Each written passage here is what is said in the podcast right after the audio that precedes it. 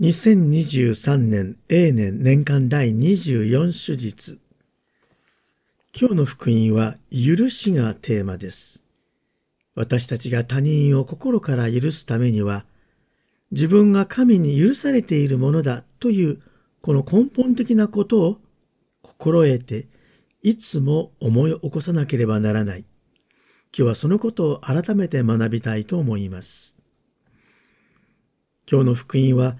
ペトロの質問がその問題の発端となっています。主よ、兄弟が私に対して罪を犯したなら何回許すべきでしょうか？7回まだですか？イエスはこれに答えて言われました。あなたに言っておく。7回どころか、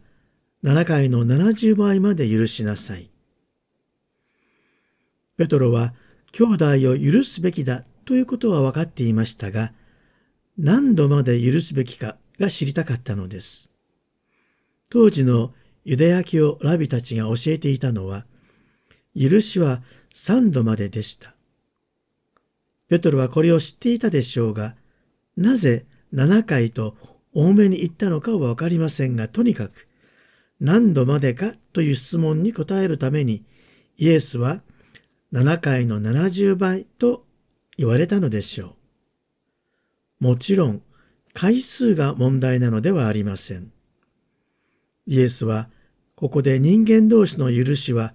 神の限界のない絶大な許しが前提になっているということを続けて例え話を通して語られます。イエスの例え話は前半と後半があるのですが、例えの狙いは後半にあります。前半は王に1万タラントンの負債がある家来が許される話です。1万タラントンとは信じられないほどの高額なものです。1タラントンとは6000デナリのことなのですが、この1デナリとは当時の一人の1日の給料に相当したので、仮に1日1万円の給与だとすると、1タラントンは6000万円となり、その1万倍の1万タラントンとは6000億円ということになります。これは大変な額です。この家来にとって1万タラントはもちろん返済不可能です。にもかかわらず、王はこの家来にどんなことをしても返済するように命じたのです。イエスはすでにここで神の前で罪人である人間が負うべき返済不可能な負債というものを暗示しています。その上でこの王は家来を哀れに思って、その家来を許し、借金を帳消しにするということになりました。哀れに思うというこの言い方は、イエスだけに使われる言葉で、あの肝がよじれるというギリシャ語のスプランニグゾマイという神の憐れみを表す言葉です。神の憐れみはただ同情だけではなく、その後に必ず行動が伴います。神の憐れみは負債を免除するという形で表されるのです。つまり、無償の許しです。皆さん、よく考えてください。借金を帳消しにする側には、もちろん損失が生じます。王は、家来が作った法外な借金をあえて帳消しにして、その損害を引き受けるのです。これを人間の罪に当てはめるなら、痛みを受けるのは神ご自身です。この神の痛みは、恩子の十字架の死という形で生産されることが暗示されています。神は人間が罪を犯して神に負うすべての負債を恩子の命でもって支払わせて帳消しにしてくださったのです。さて、イエスの例えの狙いは後半にあります。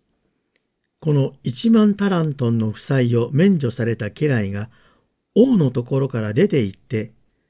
100デナリの借りがある仲間を探し、返済を迫るのです。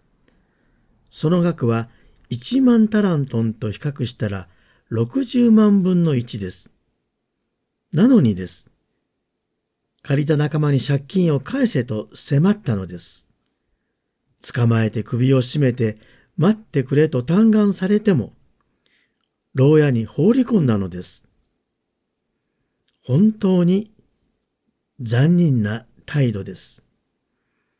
イエスは私たち人間が他人の罪を許さず、必要にその落ち度を責め続けるという醜さをあえて強調されたのだと思います。さあ皆さん、例えの結論は明白です。イエスの最後の言葉です。あなた方の一人一人が心から兄弟を許さないなら、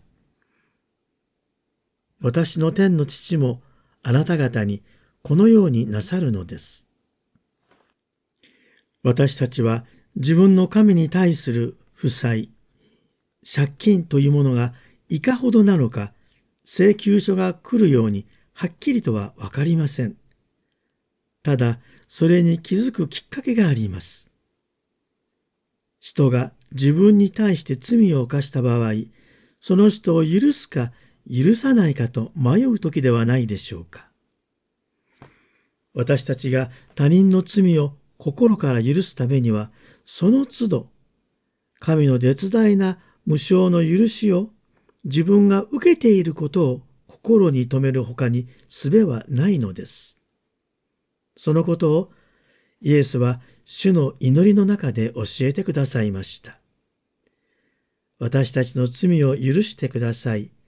私たちも人を許します。と祈ります。この順序が大切です。私の負い目が許されることが先で、この許しがあることで、私たちに負い目のある人を許すことができるのです。ですから、私たちの負い目が許されていることを繰り返し思い起こす必要があるのです。自分が罪人であるという自覚は同時に、その罪を恩子イエスの十字架の贖いによってすでに許されているという事実を認めることなのです。神に膨大な罪を許されているこの私が、神の憐れみによって生かされているのです。このことを謙虚に認め、感謝の気持ちを持ち、そこから神から受けた憐れみによって隣人を許し、受け入れることができるのです。私たちが他人を許してあげるといった上から目線ではなく、罪深い私たちを愛してくださっている神からの恵みがなせる技だということを肝に銘じたいと思います。